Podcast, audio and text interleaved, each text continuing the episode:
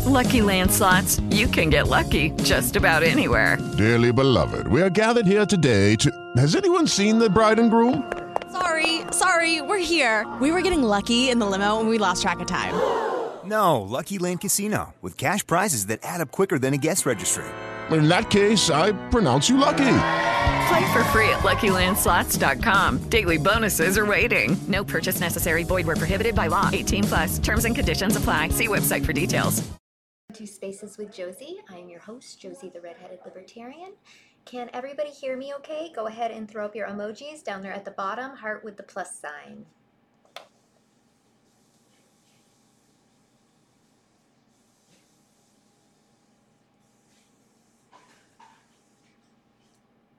Heart with the plus sign.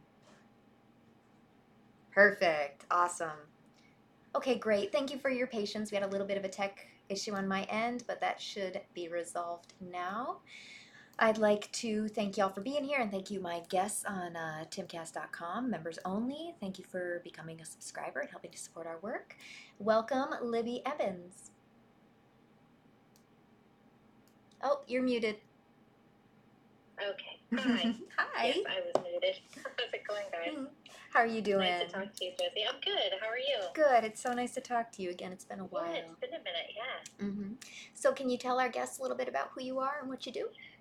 Sure. I'm um I'm a mom. My son is 13. He's going on 14 in just my goodness, just a couple days, honestly. And um, I'm the editor in chief of the Post Millennial and Human Events. Awesome. Well, Um, welcome.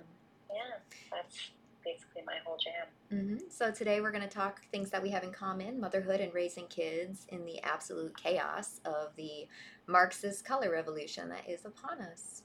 it really it's it's you know what's crazy i was actually giving this some thought because you know you and i had talked about this is what we were going to talk about and i was thinking about it and it's all like like it was already really hard raising kids Yeah. it was already really difficult um, you know teenage years are something that i have been both looking forward to and terrified by Mhm. for all of the all of the reasons that that is and to add to that literal intentional nefarious forces trying to destroy your child your family and yourself it really it really makes it all that much more um, difficult to do Yeah, we're literally fighting demons, and I say literally, not figuratively. Like I feel like we literally are. It's this. We're in a spiritual war right now. Whether or not you're religious or not religious, anybody in the chat, any if you're religious or not, it doesn't matter. This is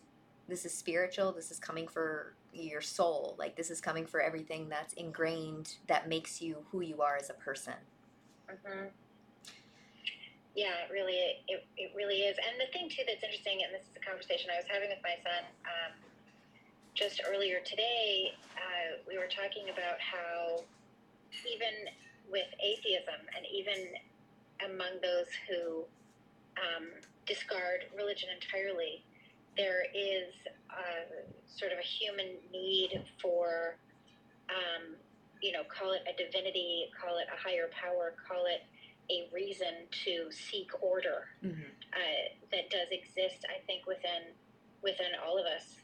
And when we take God out of the equation, or when we take something um, like a religious structure out of the equation, a religious structure specifically that encourages morality, that encourages strong decision making skills, that encourages, you know, optimism, hope, and a love of life Mm-hmm. When we take those things away, we really leave a void for, um, you know, uh, what's the word when you hate human beings? It's nihilist. Nihilist, yes. You Mhm. leave space for nihilism, for, you know, evil forces, for, uh, you know, the worship of sin and the worship of self. Um, and you just, you know, you just leave that wide open. And it's like, that's where, in a lot of ways, that's where the current educational and institutional systems in the United States want our children to be. They want them to be that open to forces that will destroy them. You can even look at it, and this is something you know James Lindsay works on a great deal. This concept of queering education, Hmm. and when you look at the sort of founding documents of the drag queen story hour people, and I know that we're all pretty over inundated with drag queens, you know, uh, messing with kids and whatever. That was like very last year. Mhm. It's still an issue, and the the situation is that the founders of that, which was like you know this radical feminist leftist and a drag queen, Mhm. the idea that they had was specifically to um, normalize these things for kids, Mhm. break down their barriers to kink and fetish, Mm. Uh, break down their barriers to seeing men and women's clothing, Mhm. break down their barriers to this kind of adult sexual lifestyles. Um, and that is what that is where we are. That that has been incredibly successful effort. There's a former KGB agent, and he said the way to conquer a society or to take over a society is uh, that four steps. Really, he's like you you demoralize everybody, then you um, destabilize everybody, and then you create chaos, and then you normalize that chaos. So what we're seeing, we're kind of seeing it all come at us because there's no there's no order, and with no order comes chaos from every which way. So we're seeing all of this happen to us all at once, all in different stages. Some some efforts are to demoralize us, other efforts are to normalize a chaos that's already happening.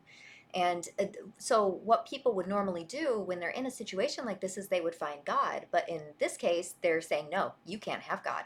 You know, we're gonna we're you have to worship science now. Um, so so we're having people even fight to escape it by finding something deeper and than themselves and and so this is this is what we're battling and we're doing it trying to raise the best possible children that we can raise we're raising this next generation and we have to protect them from forces that you know are trying to queer them essentially Yeah, how? What are some good tactics for that? i mean I, I know you and I have had, um, you know, I was recently reading you'd had, um, you know, ongoing medical things with your daughter. I Mhm. had stuff like that with my son.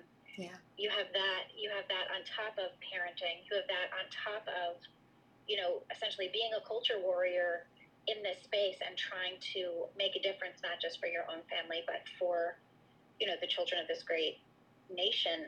What are some good ways to do that? And I, I can say that um, tonight I'm definitely struggling with with um with some parenting things you Mhm. know it's been difficult um but yeah i it, it's it's uh it's it's there's just so much to to try and face and try and tackle and it's just on top of all the things that are already hard. Yeah. what I recommend um, is what I did is I was in with my family in a blue state and it was during the pandemic and things were getting scary and they were getting awful and uh, it was coming at us from every angle. It was coming at us from i was raising a tomboy so it was coming at us from the queer angle um, you know because she couldn't she wasn't allowed to just be a tomboy she had to be whatever they thought she was which was made her uncomfortable. Um, so it was coming at us from that and then with the pandemic and i'm having her treated at boston children's hospital and they're trying to force the vaccine on to children. My child has an mrna disease which thank god she's in remission from now. But at the time she wasn't. It's a one in a million disease. They don't know a lot about it. Why on earth would i screw with her mrna. Why why on earth would i do that? Yeah that's crazy. You know so so so then boston and a lot of the surrounding cities made this rule like okay well if you are not vaccinated and you're over six years old you can't go into here's a list of venues here's a list of restaurants you, you really couldn't do anything in a city. And i'm thinking i'm like okay well if i take her to be treated in boston for this disease she gets a, it was the type of chemotherapy that they're treating her with called someta um, so if I take her to be treated and she needed a bathroom or something on the way home, I couldn't stop anywhere and let her in to do that because I didn't vaccinate her. So you know we're dealing with that, and and I was living at the time in Western Massachusetts, and so this the stuff, the the oppression, the tyranny, the lockdowns, all of that started in the east in Boston area and worked its way out mm-hmm. west.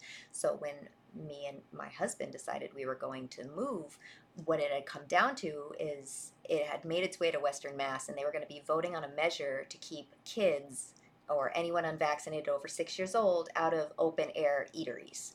That's like Open air eateries. open air eateries is what they were calling them. That's a grocery store with a restaurant in it. That's Publix. You know, that's mm-hmm. that's Big Y. That's Kroger. That's anywhere that that serves food that you could sit at a little cafe table and eat. So it's like I won't be able to take my children grocery shopping if I stay here. And on top of mm-hmm. you know raising them in a place where uh, they weren't allowed in a restaurant. That seemed like a civil rights violation to me because of It their does. medical choices, you know? So it just was like, all right, well, Florida, here we come. You know, buy a house, move to Florida. Didn't have a job, didn't really know what I was doing, just kind of dropped everything, left. Uh, left my entire support systems in Massachusetts, took my kids, Mhm. came here.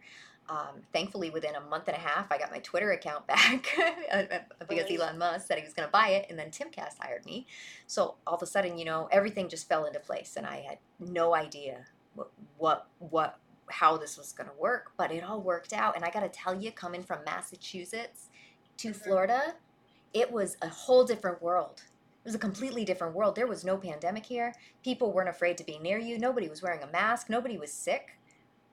There was sunlight and vitamin D everywhere. It was like a magical Right. land. It's like you crossed into Oz. It was incredible.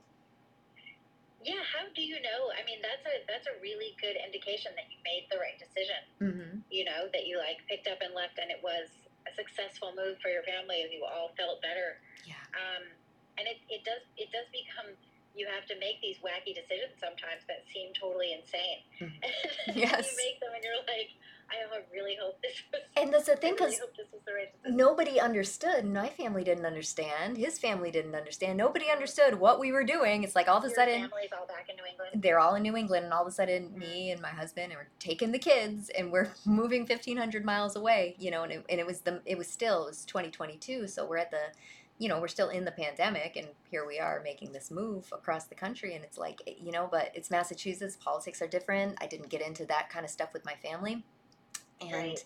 th- they didn't really get it but they were supportive you know? So so we did it we made the move and that's what i recommend any parent that is in a blue state and you're seeing this happen you're seeing this come for your children.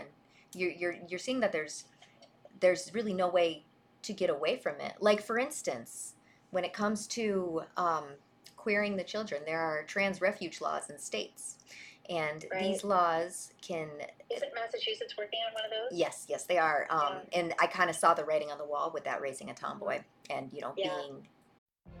What if you could have a career where the opportunities are as vast as our nation, where it's not about mission statements, but a shared mission?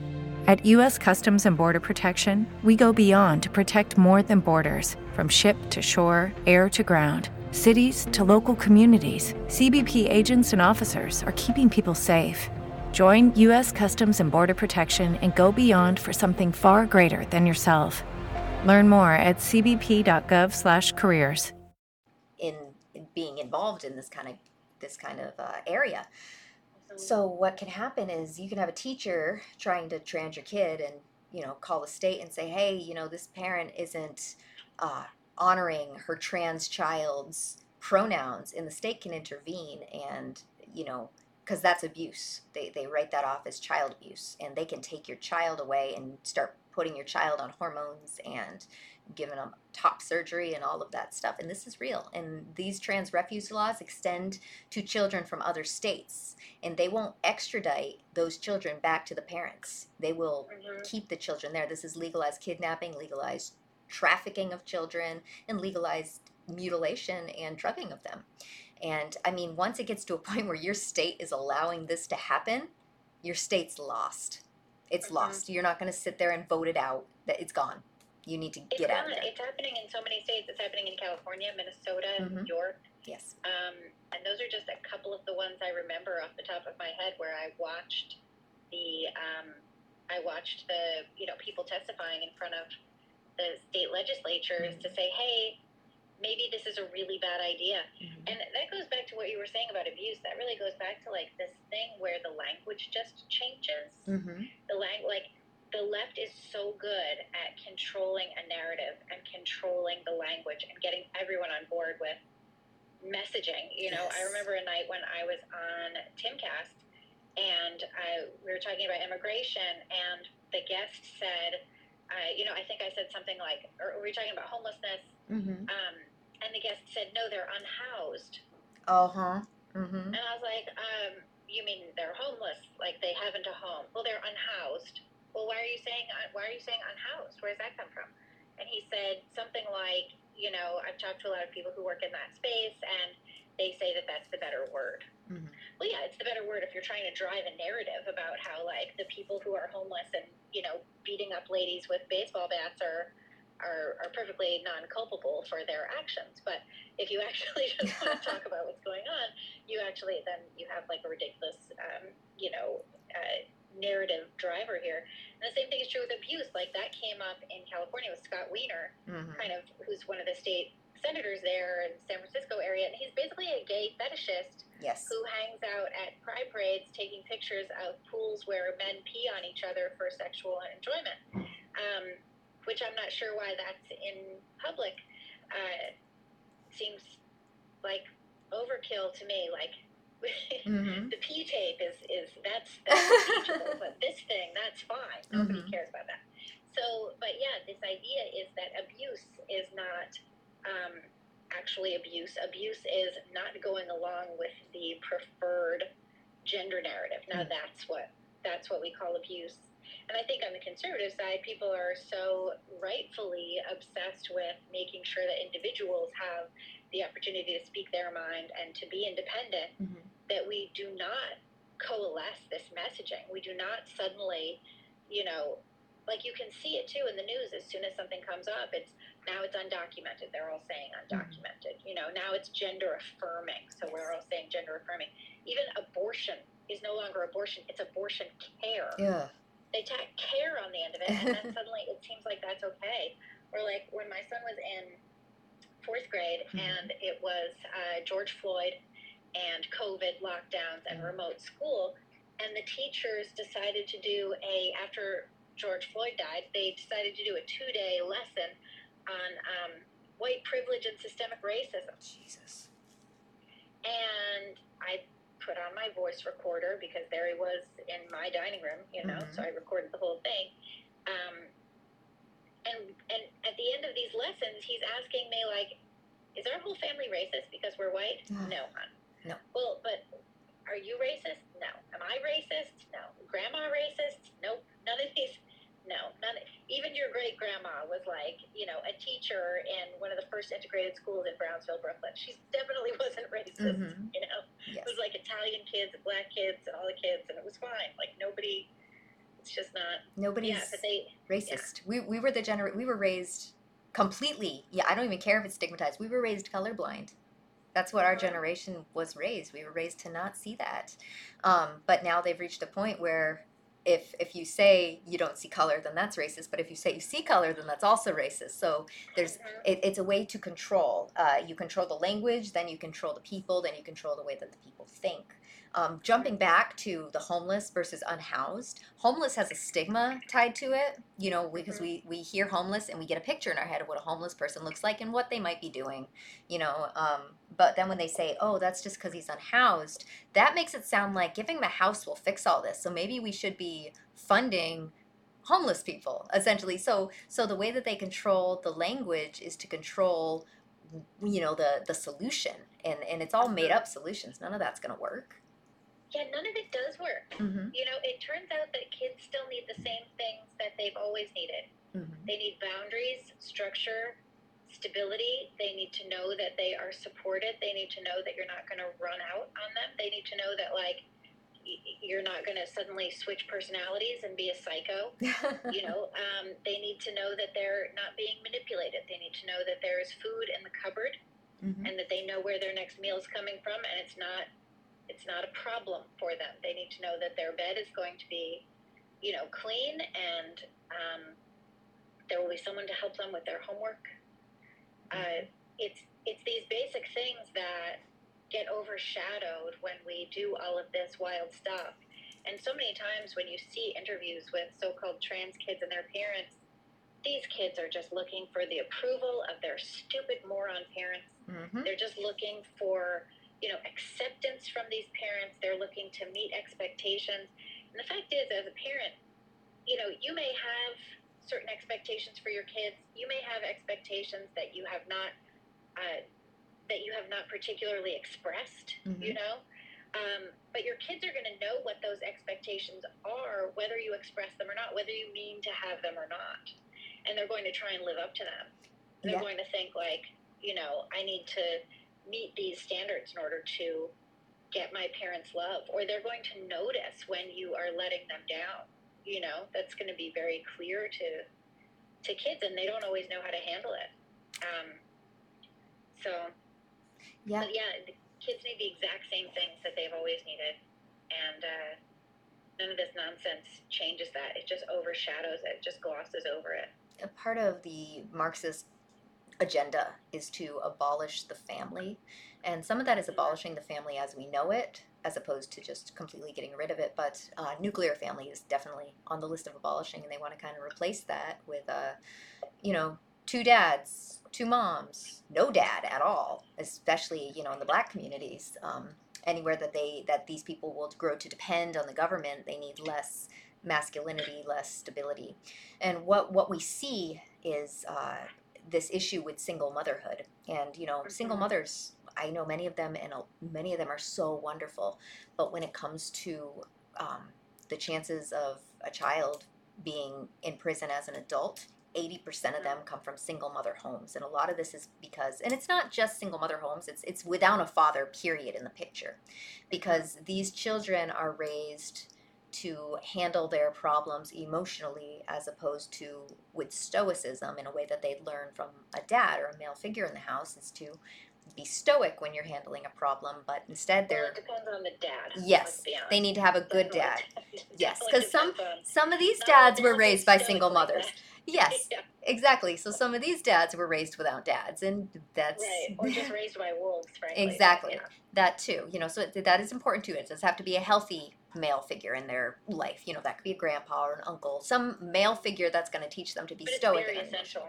It It's very essential. It is essential, hands down. because you need to know, like, oh, I'm having this feeling. And, hmm Well, it's that feeling is not more important than getting this work done right now. I better get the work done, and I'll see about the feeling later, maybe. Yes, and that's the thing because I mean I know my generation, um, you know, I'm I'm a xennial, but you know, millennial generation, they were kind of raised to be like, oh, you know, my boy, he if he plays with dolls, it's because he's he's sensitive and you know he's he's gonna grow up and you know it's okay to cry. And and you know you can teach your son that, but you also have to teach them to be stoic or they have to learn from a male to be stoic. And you can have them be your sensitive little boy and your your precious little prince but they also need to have the stoicism on top of that as well as just suck it up and power through. yes it's it's You okay. It's You okay. gotta learn that. it is okay for a boy to cry that's fine that happens Sure. sometimes you know of course that's okay but you know it's But not you can't let crying get in the way of Absolutely not. That's what I'm getting to. Exactly. Yes. Yes, you're crying, your tears cannot control every decision that you make and they cannot be the answer to every problem that you have. You have to be able to learn how to be a man and you know, they've kind of traded this off with, well, if boys don't cry, then they are toxic masculine men. And I got to tell you, the most toxic man that I've ever dealt with has been a male feminist. There is Those nothing. guys are the worst, and they're so manipulative. Yes, there is so nothing more manipulative toxic and entitled and narcissistic. I mean, I will say, like, you know, I'm um, I'm divorced. Mhm. Uh, my son's dad is very much in his life, but we, you know, uh, we live apart, Yes. and um, it, it uh, you know, the fact that I got divorced like that that was never the plan. Um, Of course.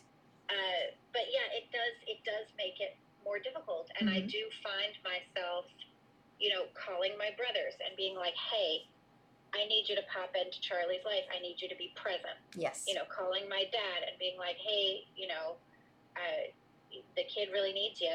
yeah. Like, Take him can you fishing. Yeah. You know, we're gonna go hang out, and spend some time with my dad and my uncle and my cousins and my cousin's husband Mhm. and my brother and like All that, know, all the male influence. Yep. figures who are in our family who are, you know, like your family, they're in New England. yes. Um, but yeah, it, it is, and I, I find it frustrating when I hear single moms uh, Mhm. talking about how they don't, you know, need a man in their life and they don't need a man for their kids Mm. and they don't need, you know, that extra um, support for their child. And I'm just like, girls, you're nuts. Like you're just, you're just nuts. I got to tell you, I'm Um, raising daughters, and it's important to have a father in their life, you know, because they're learning what to tolerate from a man by the man, the, the the first love of their life, you know. Mhm. So so even raising daughters, it's important to have a father because otherwise you're going to raise girls who have some daddy issues, you know, might need to work those out, you know. Um, right. And then you're going to end up with like some terrible son in law, yes, you know? exactly. It's They not because you want at all in their life. yeah. because she felt rejected maybe you know because the first man who was supposed to love her didn't or left or whatever and so she's going to find love the first place the first person that gives it to her and that might not be the best person Right, probably won't be. Mhm. Right. yeah that's eh, hands down definitely uh, do you want to take some questions from the audience Yeah, sure. great okay so if anybody has a question for me or a question for libby you can go ahead and request to be a speaker and i'll make you one um, and you know it can be about anything motherhood parenting rearing kids the queer agenda whatever anything okay here we go and uh, just request to be a speaker down there at the bottom Okay, round two. Name something that's not boring. Laundry? Ooh, a book club. Computer solitaire, huh? Ah, sorry, we were looking for Chumba Casino. That's right. ChumbaCasino.com has over 100 casino style games. Join today and play for free for your chance to redeem some serious prizes.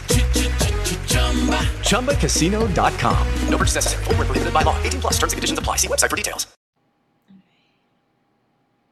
And remember just to be respectful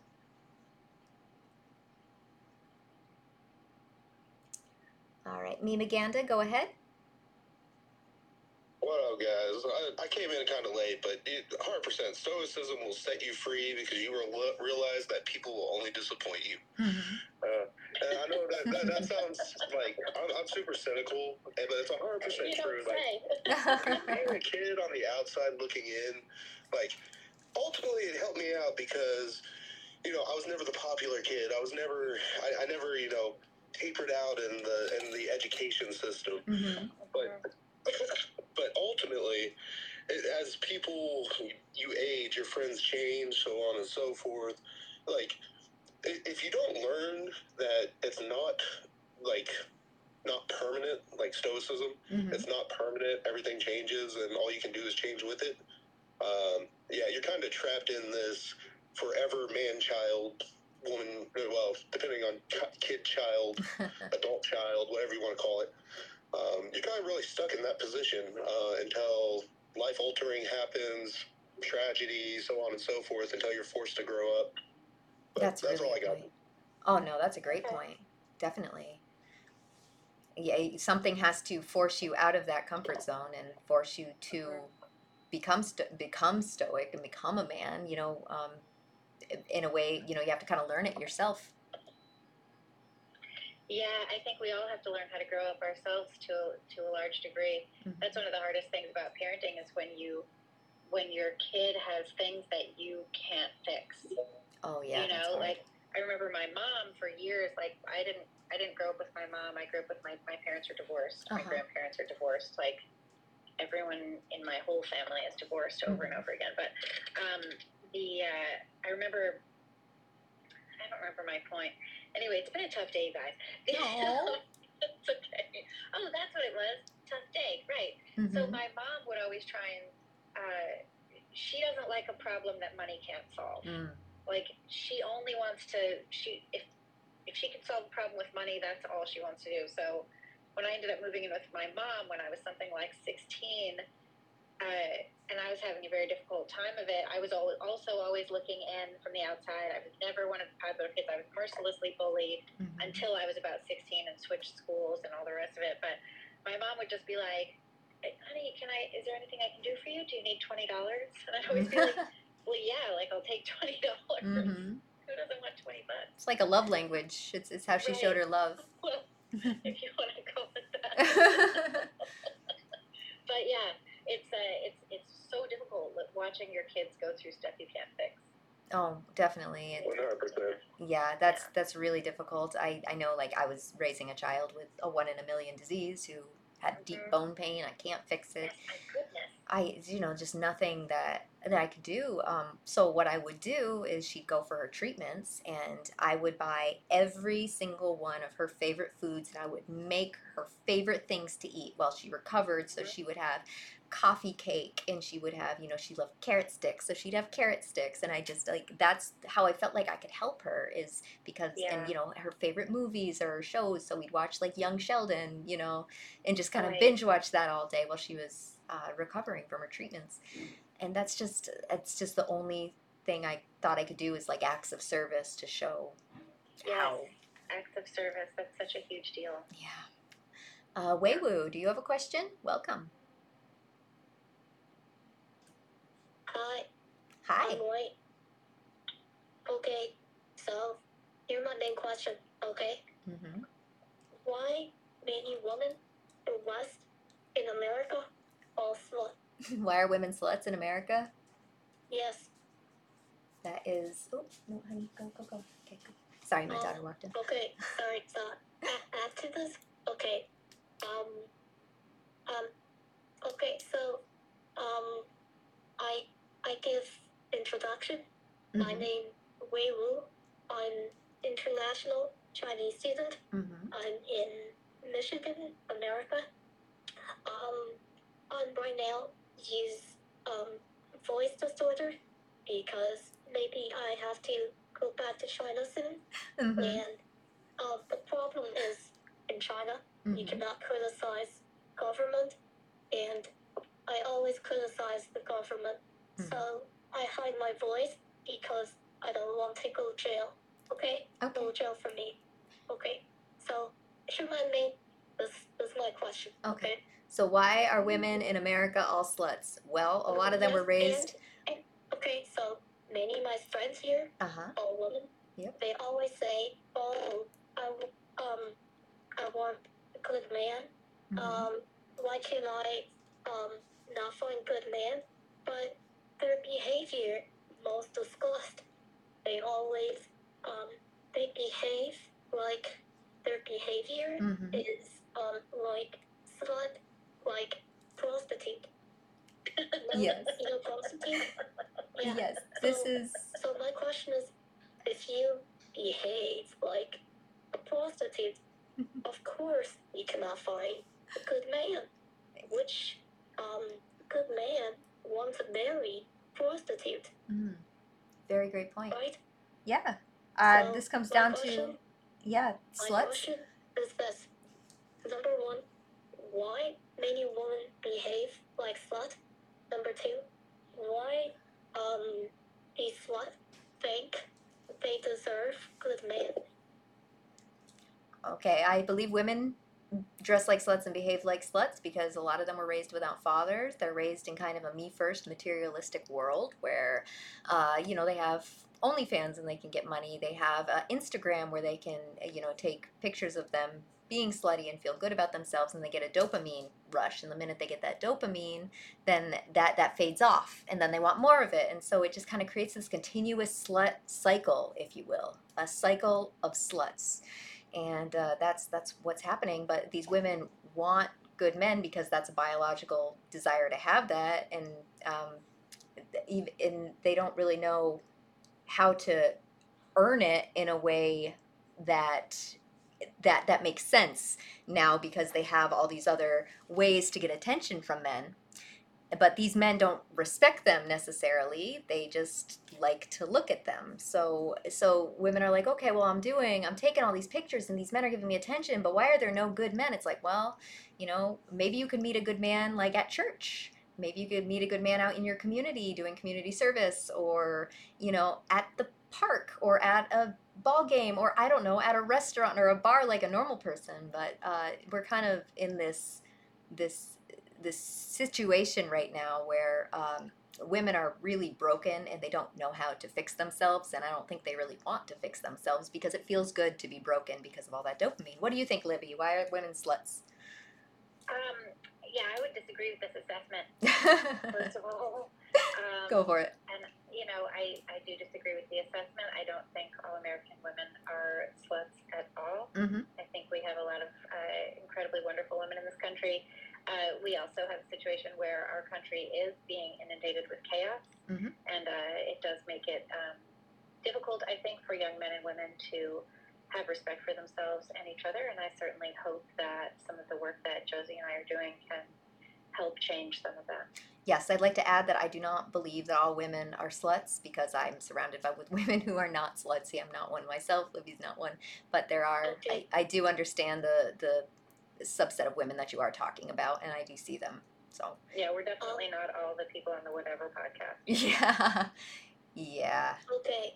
Um, I tell I say this. Okay. Mhm. So, um, a few months ago, I was um in Toronto, Canada. Mm-hmm. Um, I was intern engineer student, and I go to downtown Toronto. Mm-hmm. Um, I told you, okay, all women dress slut. Their breast meat. I yeah, I don't, I don't know what your they your um, anecdotal butt, evidence here is, is not They- convincing. they always show butt and breast, and um, they um, they very happy when men stare at them. Yeah. Um, slut behavior, not good. Yeah, I, I, I, I know that can happen. That can happen with uh, sluts in Toronto for sure. But uh, hopefully, the work that Libby and I do will help create less sluts and better women who will get good men and uh, raise excellent children. Thank you so much for your question, Wei Wu. You're very enjoyable to follow. Okay, one thing. Yes. Um, um, Libby, look slut. No, she doesn't. Libby looks like one or doesn't look like one. I don't think that you're a real person. Libby's Um, Libby's no, no, beautiful. Um, my my um um. Sorry, English not good. Have to make um translation in that. Um, what I say is um. Oh, Libby gone. Uh-oh. Libby gone. Okay. Oh no. Um, Libby might have. I think, I think truth hurt. No, I call her slut. she she's not she a slut. the truth, so she leave because most hurt. That's not good. No, she's not a slut. But thank you, Wei Wei. I got to get to the next question. Okay. Okay. All right. Um, Libby, I hope that you come back. Um, let me see. Sui Contraire, go ahead.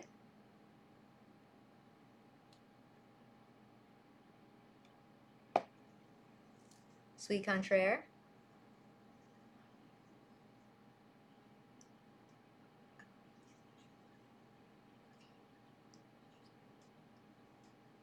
Lucky Land Casino asking people what's the weirdest place you've gotten lucky? Lucky? In line at the deli, I guess? Aha, in my dentist's office. More than once, actually. Do I have to say? Yes, you do. In the car before my kids' PTA meeting. Really? Yes. Excuse me, what's the weirdest place you've gotten lucky? I never win and tell. Well, there you have it. You can get lucky anywhere playing at LuckyLandSlots.com. Play for free right now. Are you feeling lucky? No purchase necessary. Void where prohibited by law. 18 plus. Terms and conditions apply. See website for details.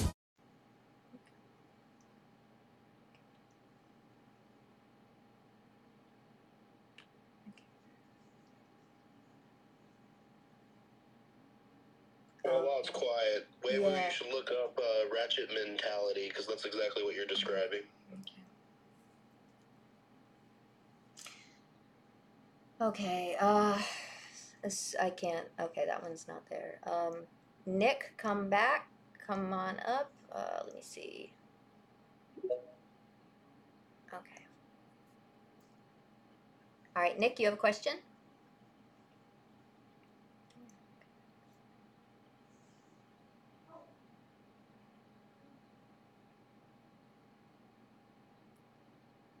Hello. Hello, do you have a question, Nick?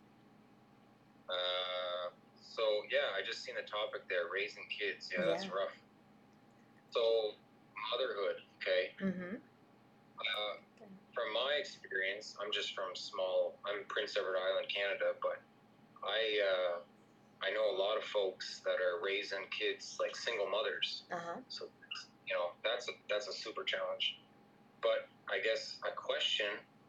Hmm, I don't have a particular question, but um, I suppose the only piece of advice I would give is like I think the number one danger is uh, I wouldn't say social media, but it's it's just I guess overuse of like electronic devices, whether it's like any type of culture, like like you know like whatever type of media, like Mhm. Disney or YouTube or depend. You just got to monitor what what they're being exposed to. That's all I'm saying. No, that's a really good point. Is to monitor what your children are exposed to for sure. Uh, my children don't use um, social media. They use um, uh, like a Discord server, and they talk to people, like human beings that they know from school and uh, that sort of thing. But that's super important because a lot of people are just letting the internet raise their children, and that's that's just so dangerous. Libby, what do you think about that? Thank you. I'm glad that glad that you're back. I'm sorry that happened. Okay, so I have, I have, I have a caveat. I, I just last point, I'm I'll, I'm done. Uh, the I don't think it's so much of I don't think we I think a lot of choice is being taken away because it comes down to time. How Mhm. much how much actual time do you have with your children? Like where's all the quality? I know growing up, like maybe it's different now, but like I know growing up myself, like when I got off school and then finally like I'd have a babysitter for a couple hours, but then when my parents come home, it was like it was a struggle because then we had to do homework. So my my parents would be fighting and whatever, trying to get this homework done. But when it really boiled down to it, like at the run of a day or even a weekend, Yep. how much actual hours of quality quality time are you actually getting? And then a lot of these kids are being influenced when they're at school because they have a lot of believe it or not, they have a lot of free time away from these so-called teachers or, or, or guardians or whatever you want to call them. Yep. But these children do have a lot of freedom, and I remember I had a lot of freedom, and we're talking, you know, uh, 1980s and 90s. Um, so now I can just imagine what, what, what goes on in, in schools. And actually, I do have a pretty good idea what goes on in schools, and it's, it, it, I can't even repeat it. It's terrifying to me, some of stuff. Like the sexualization of young children is really my number one worry. hmm So anyway, I'm done. That's it. That's all I had to say. What do you think of that, uh, Libby? Yeah, no, you definitely have to monitor what your kids are doing online. I will say that I'm, um, I have to go in just a second because I'm, I'm literally sitting, sitting outside church waiting for my son to be done with his Mm-hmm. um, youth group. So, um, but yeah, you know, of course, pay attention to what your kids are doing online. Yeah, it seems very basic, you know, like, but but so many parents are just like, well, I don't have to, I, I don't have to parent because they're taken care of, you know, they're they're entertaining themselves. Why on earth would I would I need to intervene here? You know, they're being good, they're behaving, but we we wouldn't know what they're doing or who they're talking to, you know. Yeah, yeah, So- for sure. It's it's definitely hugely important. Uh, let me see. I'm gonna bring up splinters. Uh, splinters, go ahead. Hi. Yeah. Um, yeah. No, I, I wanted to, um, and I'm I am a dad. I have a 13 year old boy. Uh, he does not live with me, and he actually lives out of state and stuff like that. Um, I've luckily through technology been able to keep in touch with him a lot, and we're pretty pretty close, you know, considering and everything. Um, but I, I, I kind of almost wanted to steer this a little bit towards like relationships and um, not really relationships, but like how we have relationships. And um, a lot of my um, research and it's and the background to it is, is like, why am I picking these wrong people all the time? you know what I mean? And so what I've come up with with a lot of my research is that a lot of this has to do how we learn how to emotionally attach to people. Um, and that happens by our primary caregiver in our first three years of our lives. You know, we don't remember that and everything. Um, so that's what I'm going to steer it back to. Uh, raising kids is that I think the most important thing, whether you're a single parent or if you're not a single parent, is that you are totally emotionally available to your child, uh, especially in those first, in those toddler years, you know? And I think, uh, and I'm Gen X, you Mhm. know, and so I grew up, you know, in just like the typical Gen X where, like, you know, as a boy, like, uh, rub some dirt in it, you know, don't cry, be tough, you know, all that kind of thing, you know.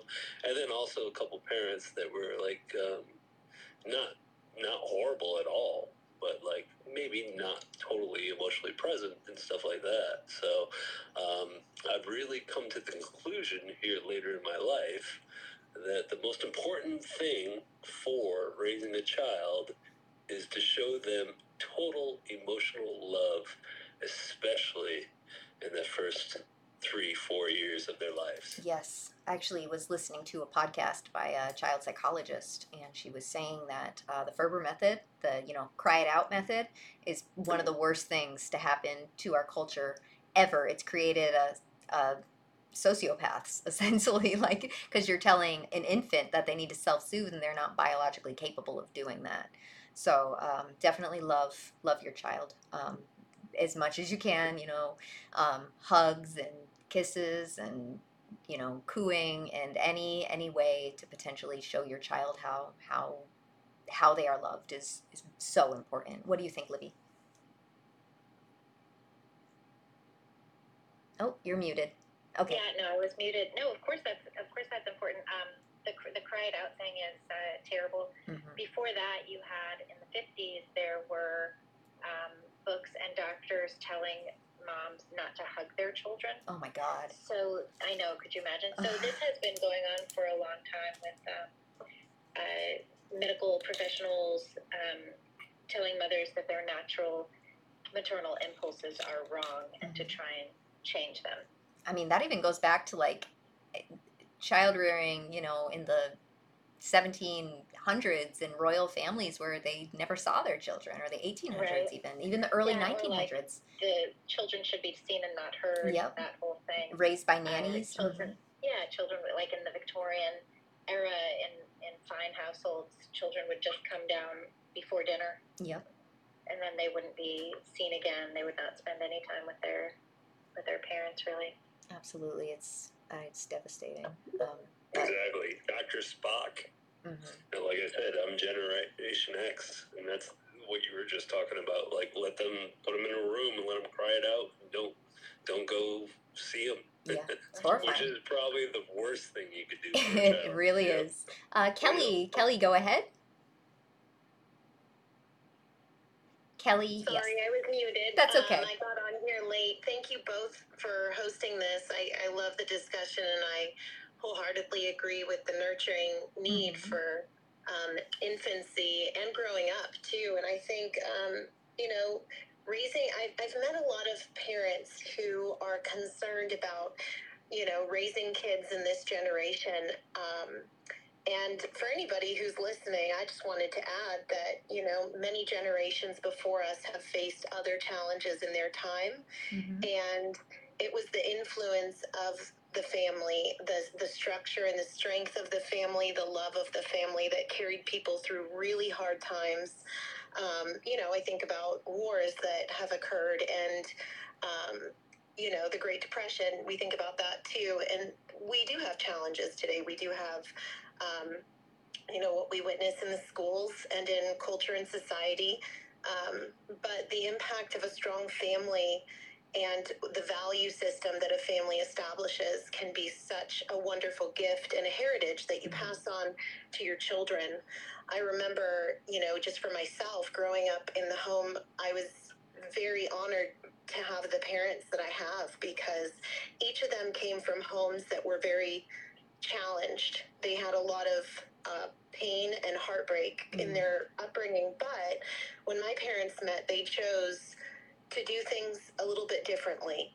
And I think that's always an encouragement that we can remind ourselves as parents raising kids today is not to avoid raising children, not to um, think that based on the circumstances of today that we don't engage in, you know, having children and the the wonderful gift of a family, but that there's things that we can do every day to to build up our children and to establish good values and strength and courage.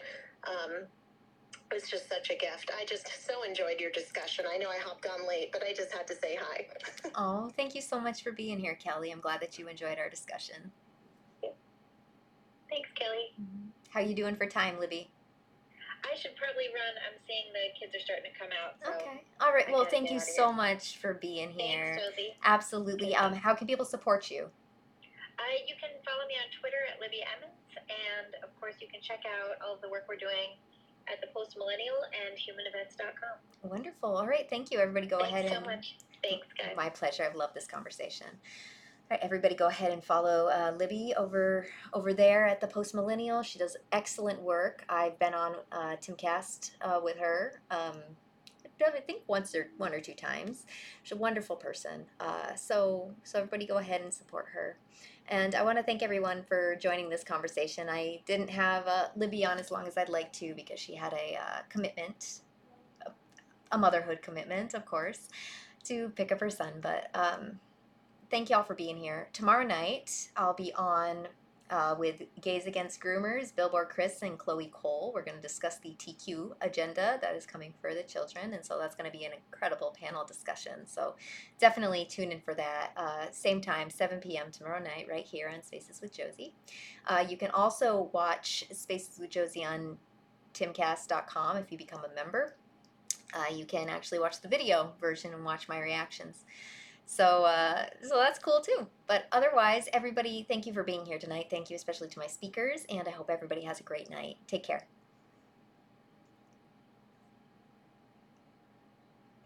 With Lucky Land slots, you can get lucky just about anywhere. Dearly beloved, we are gathered here today to. Has anyone seen the bride and groom?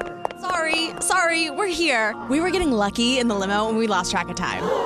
No, Lucky Land Casino, with cash prizes that add up quicker than a guest registry. In that case, I pronounce you lucky. Play for free at LuckyLandSlots.com. Daily bonuses are waiting. No purchase necessary. Void where prohibited by law. 18 plus. Terms and conditions apply. See website for details.